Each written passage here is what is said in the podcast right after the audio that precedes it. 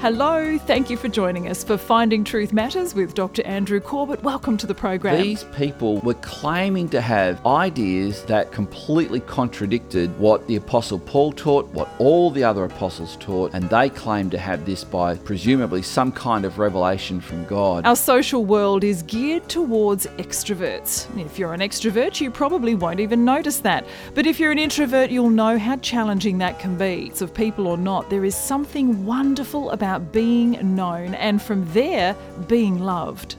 Dr. Corbett is engaged in a series of messages exploring the Apostle Paul's letter to the Corinthian church as recorded in the New Testament of the Bible. As we'll discover, a person who is known by God loves God and is enabled to love others. Tonight, Dr. Corbett continues his look at Corinthians, his topic of focus, knowing how to love. Let's join him Let's now. pray as we come before God's word and have a look at what Paul had to say to the Corinthians when he was dealing with one of the issues that really became a touchstone issue about, firstly, his authority, how they understood how they would treat each other, and really what it meant to be a loving follower of Christ. So let's pray. Father, help us now as we open your word to see the things that you put into your word that are for our good, our benefit, our growth. Father, I pray that you would speak to us now through your word, and for all those listening to me now by radio, over the internet, by YouTube, however it is, that Father, even later on as they listen to this, you would speak to them as well. We want to hear your voice, Lord, and I pray for this in Jesus' name. We've mentioned that Paul's epistles to the Corinthians, that we have two of them, and there's quite possibly at least four, maybe five, some scholars suggest, were written at a time when the Corinthian church, the Corinthians, were incredibly spiritual. They had lots of spiritual activity going on uh, in and around them in, in, in Corinth, and they had a fascination with angels, they had a fascination with demons. They were super sensitive to the spiritual realm. And because of that very fascination with the spiritual realm, the issues that Paul deals with in 1 Corinthians chapter 8, which is where we're going to be having a look now, had become a really touchstone issue. So this is Paul's an, an expo- we're doing an exposition through Paul's epistles to the Corinthians, and I've entitled this Knowing How to Love. And later on, of course, Paul the Apostle will actually unpack love itself, but knowing how to love. And I've used that word knowing and I've used the word love because the false teachers in, in the church that had crept in after Paul the Apostle had left, they were claiming to have special knowledge that the Apostle Paul didn't have. And as a result of this claim, they were upsetting the church, they were causing confusion, and they were undermining Paul's apostolic authority and his leadership. So, this is knowing how to love. And as we look now, we're going to have a look in 1 Corinthians chapter 8 and verse 1 and down to verse 3. So we're just going to take the first three verses to make the point. There is a knowledge that is false knowledge, it pretends to present something that perhaps most people don't know. And if you will submit yourself to the, the teaching of these false teachers, you'll come to know this knowledge and so on. Anyway, let's have a look at this. This is 1 Corinthians chapter 8 and verse 1. Now, concerning food offered to idols, we know that all of us possess knowledge. This knowledge puffs up, but love builds up. So, what Paul is going to be talking about is the issue of eating food that had formerly been used in pagan worship. Now, this problem, the problem of should we eat it or should we not eat it, it became an emblem, it became emblematic of the differences between Paul's apostolic teaching and the teaching of the false teachers. Paul contrasts, in, just in these first three verses, we're going to see this He's using the word knowledge, know, these words because the false teachers were claiming to have knowledge. And here he, he's really being sarcastic. You know, we all possess knowledge. When in fact, these people were, were claiming to have ideas that completely contradicted what the Apostle Paul taught, what all the other apostles taught, and they claimed to have this by presumably some kind of revelation from God. Paul, interestingly, is, is going to make the point uh, that there is a knowledge that is good, and these people don't have it. Now, Paul says this knowledge puffs up, and we'll see that this is going to make a point that arrogance actually comes from false knowledge. And Paul is going to make the point that the kind of knowledge that you should have will result in love love for others, consideration for others, and, and so on. This is why he says, but love builds up. So we have a look at the next verse. First Corinthians chapter 8 and verse 2. If anyone imagines that he knows something, he does not yet know as he ought to know. Just notice that. He says, if anyone imagines that he knows something. In other words, Paul is really distinguishing true knowledge, which is based on the revelation of God's word, with false or self imagined knowledge. So some people can make stuff up. They can actually imagine that what they think might be the way the world works. They think what they believe about God is what God is really like. But if you're just imagining it, it's just in your imagination it can be false. This is why it's really important to understand that not all ideas are equal, not all opinions are equal, all people are equal, but there are some ideas that are just wrong. They originate from the person's imagination, and that does not make an idea right. And we've seen that there are certain ways to verify the truth, and Paul, in his epistle, first epistle to the Corinthians, he's actually going to draw down on these well known principles for explaining why we have full confidence that Jesus Christ was the eternal Son of God and that he physically rose from the dead. And Paul gives all the reasons that you need to have in order to trust that that is true. So, these false teachers, Paul is refuting. He's refuting their knowledge. Their knowledge is really self deception. And as we see in the last part of verse 1, it's that kind of knowledge that leads to arrogance because Paul says that knowledge puffs up, which is a filling someone with pride and arrogance. Verse 3 But if anyone loves God, he is known by God. Now let's flip that around because this is going to be such an important point. The kind of knowledge that Paul says every person should have is not immediately the knowledge of knowing God, but the knowledge of being known by God.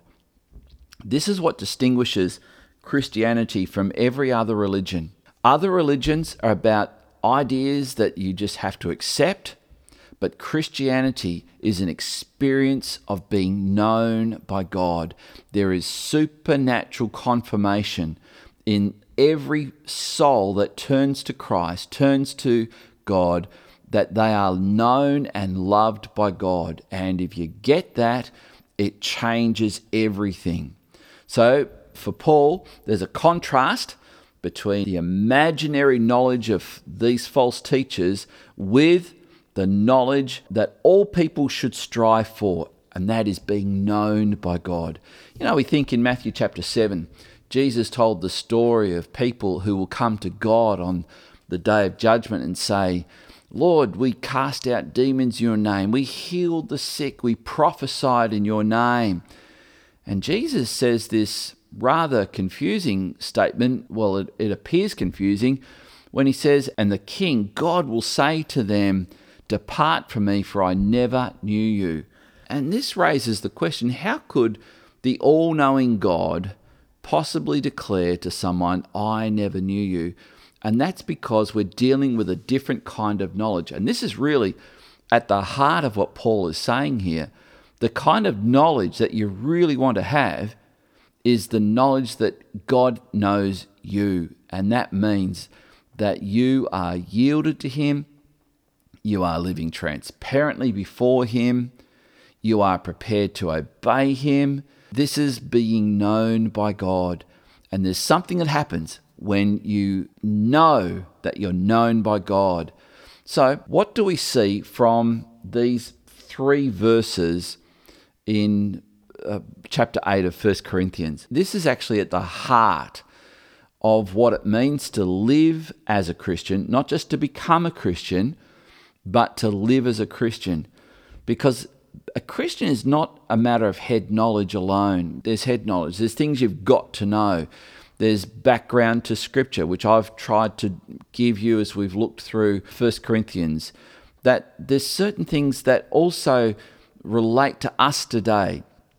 But that's not all. There's also the invitation to come to know God in a way that you yield yourself to Him so that He knows you. He knows you. So clearly, this word know is meaning something of an intimate relationship. So, what should we learn from these first three verses in chapter 8 of 1 Corinthians? Well, what we should learn is that Paul's concept of knowledge is what we might refer to as true knowledge. See, you could know all the facts about the Bible. You could know all the facts about God. You could know all the facts about the spiritual realm and still not know God. And one of those things will mean that you will miss out on spending eternity with Him. You will not have entered in a relationship with God that will carry over beyond the grave.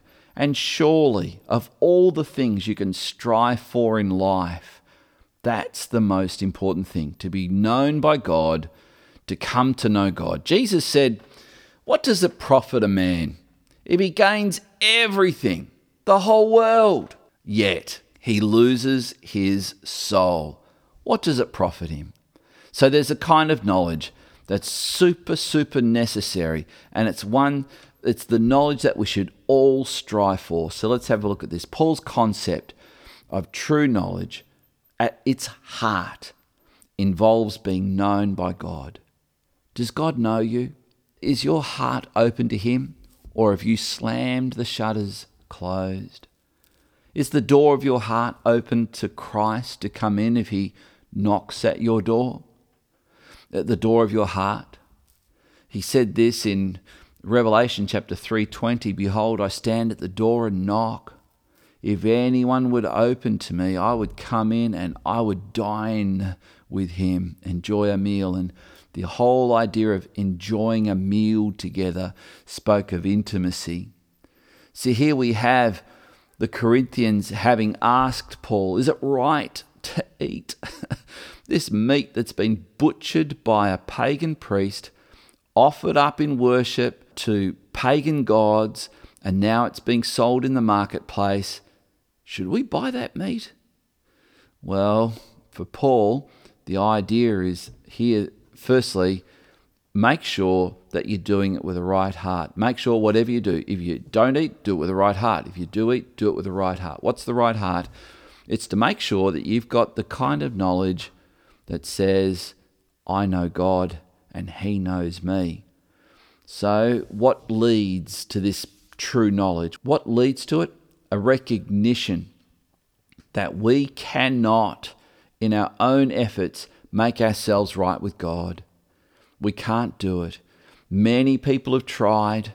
I recently heard someone talk about uh, trying to find another way to have peace with God and to come to know God apart from Christianity. He did not want to accept what Jesus had to say at all, and he spent years and years looking for another way to be made right with God, but he couldn't find one. And the reason is there is only one. I spoke in a church around Launceston once where there was someone from the local university who was uh, obviously an academic. They were uh, on the teaching staff there. And after I had shared my, my message in that church about God, what He had done, who He was, and the offer that He extended to every person, they came up to me and said, That was that was quite interesting what you had to say about the Bible, about God, about the spiritual realm, about what Jesus has done. Uh, um, the only thing is, it sounded like, and correct me if I'm wrong, they said, it sounded like you were saying that Jesus Christ was the only way someone could come to know God and be forgiven by God. And of course, the implication of what they were now asking was you're not suggesting, surely, that Christianity is the only true religion. And uh, I actually said, well, actually, I am. And if that's what it sounded like, I'm glad that it did sound that way because that was what Jesus himself said. Recently, if you were fortunate enough to witness or hear the memorial service for uh, Queen Elizabeth II or the funeral service for Queen Elizabeth II, she had requested that certain scriptures be used during that ceremony. One of them was the reading of 1 Corinthians 15, which the Secretary General of the Commonwealth read, and it was profound. And 1 Corinthians 15 describes the heart of the truthfulness of Christianity that Jesus Christ died for our sins, and three days later he was raised from the dead by the power of the Holy Spirit, and that all those who turn to him will experience forgiveness of their sins. The other passage was John chapter 14, which the Prime Minister of England at that, of, at that time, Liz Truss, also read out from John 14, where it says, uh, let not your hearts be troubled. Believe in God, believe also in me. In my Father's house there are many mansions, the old King James says, many mansions where I go now to prepare a place for you, Jesus says, recorded in John 14. And then he says this I am the way, I am the truth, and no one comes to the Father but by me that's a, an incredibly bold claim that Jesus himself said it's not religion that'll make you right with God. It's not philosophy that'll make you right with God. It's not the ideas of great thinkers applied to your life that will make you right with God. It's Jesus Christ and Him only. And Jesus said that He was the way, the truth, and the life, and no one can come to the Father any other way. Any other way. C.S. Lewis put it this way You might claim that you think Jesus Christ was a great moral teacher, but, but reject what he taught. You can't claim he was a great moral teacher and reject what he taught if he was a great moral teacher. And he said he was the only way to find peace with God. He was the only way to find your sins forgiven. He was the only way. And so, when we understand the kind of knowledge that Paul is saying is absolutely necessary, it's the kind of knowledge that leads us to accept that we are guilty sinners. We wallow in shame because of what we've done. Sometimes we try and hide it. Sometimes we try and numb it. We use all kinds of things a needle, a bottle, a pill, whatever it takes to numb the pain of our guilt and shame.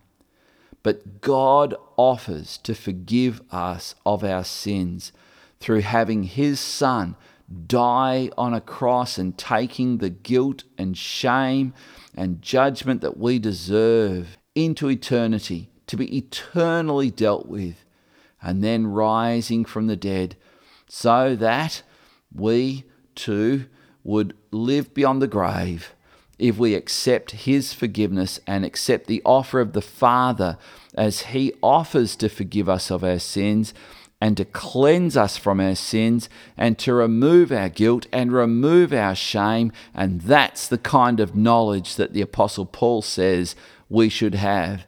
And that kind of knowledge is a knowledge of being known by God, being known by God. You can you can know someone in a way that you just all you do is you just know something about them. But that's not the kind of knowledge that Paul is talking about when he says being known by God. Being known by God. And that's verse 3. But if anyone loves God, he says, he is known by God. To really know someone is to know what they think, what they feel, what they like, what they need, what they want. And to be known by God means that we come to understand what He says is right, what He wants, in other words, His will for our life. So, this is the kind of knowledge that the Apostle Paul is saying every person should strive for. There's lots of things in this life that I don't know. There's lots of things about the Bible, which is a book I'm, I'm, de- I'm really desperately trying to understand more deeply and more intimately, especially as a preacher. I want to make sure that I know what I'm talking about. But the greater knowledge still is to know God Himself. You've heard me say this many times that my posthumous mentor, posthumous meaning that he has long been dead, is F.W. Boreham, my, my posthumous mentor. He's taught me so much about pastoring and preaching and how to live the Christian life and how to get along with other people who perhaps I may not agree with about everything. And F.W. Boreham, toward the end of his life, having been in 1924 acknowledged as one of the most influential preachers in the world, arguably his books sold in excess of 20 million copies around the world. And yet he got to the end of his life and he said, I have a regret. My regret is that I, I told people I told people what God had done. I told people what we can see God's attributes were, his qualities, his special, essential prerogatives. but oh, I'm not sure that I I'm not sure that I told people about God himself. And toward the end of his life, and he died at the age of uh, around about 86, he, he said, I wish I could have told people about who God Himself was. Because if I only tell people who God was, I'm sure they would come to see Him as magnificently beautiful, magnificently good. And sometimes I just wonder if the questions that people have that stop them from surrendering their lives to Him are because they don't really know who He is, and therefore they misunderstand the way He's made the world, His will for their lives, what knowing Him really involves. But if I could have just explained to people and shown people how magnificent and how glorious and how beautiful and how wonderful He is, I'm sure there would have been more people who came to know Him. That was F.W. Boreham, Dr. F.W. Boreham's greatest regret. And I got to say, as a young preacher reading that, I thought, oh God, I've still got my life presumably ahead of me. I hope, I really hope that I can make God known in a way that people desire to know Him. That's the true knowledge. That's the true knowledge that we should all have. And so, Paul's true knowledge involves an intimate relationship. And that intimate relationship really, based on just these first three verses in 1 Corinthians 8, does this. It reveals who we really are. It reveals by the claim, if we claim, yes, I know God and I'm known by God, it's demonstrated by how we treat people. And how we treat people, whether we're patient with them, whether we're kind to them, whether we are able to easily forgive them, that reveals who we really are, what God has really done in our lives. It also reveals how we treat people, reveals how we understand God, what our concept of God is. And I think this is a great benchmark, a great test. You know, there are people that feel it's their their their right, their their role to punish people who don't obey God and to be to be almost vindictive and, and to, to take any measure of violence against people who they feel are not complying with their concept of God. But we don't see that as the concept of God in Scripture. We see in the Bible that Jesus one day was confronted by a group of religious leaders who had brought a woman caught in the act of adultery and threw her down in the dirt in the in that first century uh, town where Jesus was. And they asked him the law says if anyone is caught in the act of adultery they should be put to death. But what do you say and they asked Jesus that because he seemed to be too ready to forgive, too ready to extend grace, too ready to show mercy. But now Jesus was trapped because the law, as they correctly pointed out, said anyone caught in the act of adultery should be put to death. But Jesus, it says, knelt down and wrote something in the dirt. Now, we don't know what he wrote, but we do know this it's the text goes on to say in John chapter 8 that from the oldest down to the youngest, in that order, and I think about that for a moment, they left. They dropped their rocks because they were ready to stone her, which is what the law required. And not with pebbles, but with rocks. And as Jesus wrote something in the dirt, from the oldest down to the youngest, they dropped their rocks and left. And we have this amazing scene. Firstly, I, wondered as a side thought, what did Jesus write? What did he write that caused the oldest person first to leave, and then in order of their age down to the youngest to then leave? Perhaps, as some have speculated, he wrote their name, and beside their name, he wrote their sin that deserved death. Hmm. Maybe, I don't know.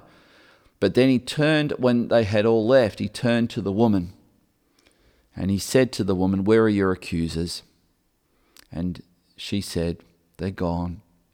And neither do I condemn you, Jesus said. But then he said this really important thing that reflected his intimate knowledge of God and really his invitation to her to intimately know God. He said, Go and sin no more. You see, when you have a concept of God, when you really know God, you know that sin is not just a matter of breaking His law. And by the way, the law that they were, the religious crowd were citing, also involved that the first one to cast a stone had to be a witness. They had to be the chief accuser of the guilty person because they personally had witnessed what had done, what had been done. And that's why Jesus, you know, he actually upheld the law because he wasn't a witness to what this woman had done. He wasn't there, he wasn't her accuser. That's just a by the way. But the fact that Jesus could extend love, grace, mercy, and forgiveness to this woman is very, very telling. And it reveals that he intimately knew God. So, our attitudes about the things held dear by others reveals how much we really care about them. So, there are things that people hold dear. Mm. There are things that may upset us as followers of Christ, but because these people hold them dear and we don't think they should. They could be lucky charms, they could be paintings that they pray to or statues that they pray to or whatever. And we need to tread carefully. We need to tread carefully. We can, if asked, we can share how we feel about them, but sometimes people do not consider the feelings and thoughts and opinions of, of others. Now, please don't misunderstand me. I'm not saying that God tolerates idolatry or that He tolerates the concept that any man made religion is equal to his offer of forgiveness and redemption, because it clearly is not. But we just need to be careful as we seek to engage people who hold these, what we might consider to be false concepts about life and death and God. We just need to be careful. And my reasoning there is based on what Paul says in this verse where he talks about now concerning food offered to idols. We know that all of us possess knowledge. This knowledge puffs up, but love builds up. And the kind of love is not acceptance, the kind of love is an attitude that says, this battle is not worth fighting because there's a bigger battle that needs to be fought, and that is whether that person has surrendered their life to Christ. So let's just be aware of that. Here's why if if we will show respect to what people believe and hold to, this will determine whether they are prepared to listen to us the great missionaries, William Carey and Hudson Taylor, they, they knew all about this and they were very, very effective. The same with Dr. David Livingstone, very, very effective in their missionary endeavors because they respected these things. They didn't compromise. Jesus Christ was the only way to peace with God, but they knew how to get a hearing. If we can be respectful we will be respected. Our opinions will be respected by those who perhaps hold false ideas. And even more importantly, if we can't show respect for where other people are at and who they are, we're very, so less likely to have them regard as sacred what we hold as dear. So let, us just be mindful of that. And these are some of the things that Paul talks about in, just in these first three verses of 1 Corinthians chapter 8. And the third thing we see is this that the basis for arrogance is false knowledge. So when Paul talks about knowledge puffs up, he's not talking about a knowledge of the truth or the ultimate source of truth, which is God Himself. He's talking about this, as he calls it, imaginary knowledge, this false knowledge. It's just not true. And the basis for arrogance is believing in something false. So, that expression, we all possess knowledge, this knowledge, he says, puffs up, but love builds up. And love involves respecting others and, and being considerate of others. And the fourth thing that we see is that knowing God is more important than merely knowing theoretical facts, and especially if those theoretical facts are unproven and untrue. In John chapter 17 and verse 3, Jesus in the Garden of Gethsemane is just about to be taken away to be crucified. And he goes up the mountaintop garden on uh, the Mount of Olives to pray. And this is what John hears him pray. This is recorded in John chapter 17, verse 3. John records Jesus praying this, and this is eternal life, that they know you, the only true God and Jesus Christ, whom you have sent. Here's Jesus praying that really the, the kind of knowledge is, is to know God, the kind of knowledge that will get you peace with God, that will get you forgiveness of sins, that will get you reconciled to the God that we have offended and been ostracized because of our arrogance, our pride, and our guilt and sin. All of that can be transformed if we will seek to know God that follows from being known by God. So we can see that the person who is known by God, how can you tell if someone is known by God? Well, the person who is known by God will love God. The person who's known by God will love God. He loves God. She loves God. If they are known by God, they'll love God. And this in turn enables them to love others.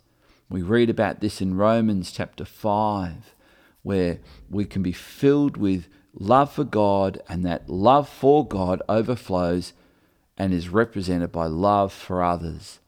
This is what it means to grow as a Christian.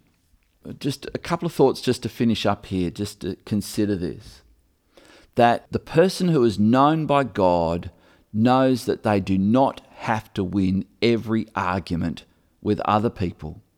Let me repeat that because this is so important. The person who is known by God knows that they do not have to win every argument with others in order to win them to Christ. You see, food offered to idols was the issue that Paul's talking about in just in these first three verses of 1 Corinthians 8. Instead of talking about the particulars of it in these first three verses, he lays a foundation. And in our next session, we'll talk about how some people had idolized food. Hmm. But here Paul is saying, don't make this the issue. This is not the issue. The issue is whether you know God. It's whether you are known by God. And if you are, then you'll love others.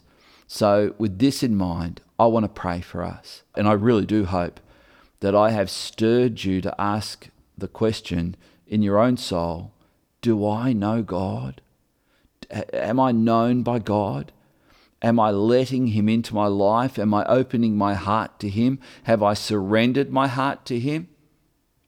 Does my heart have an open door to God to come into my life and rearrange the furniture, to take over, to give it a good sweep out, to clean it up?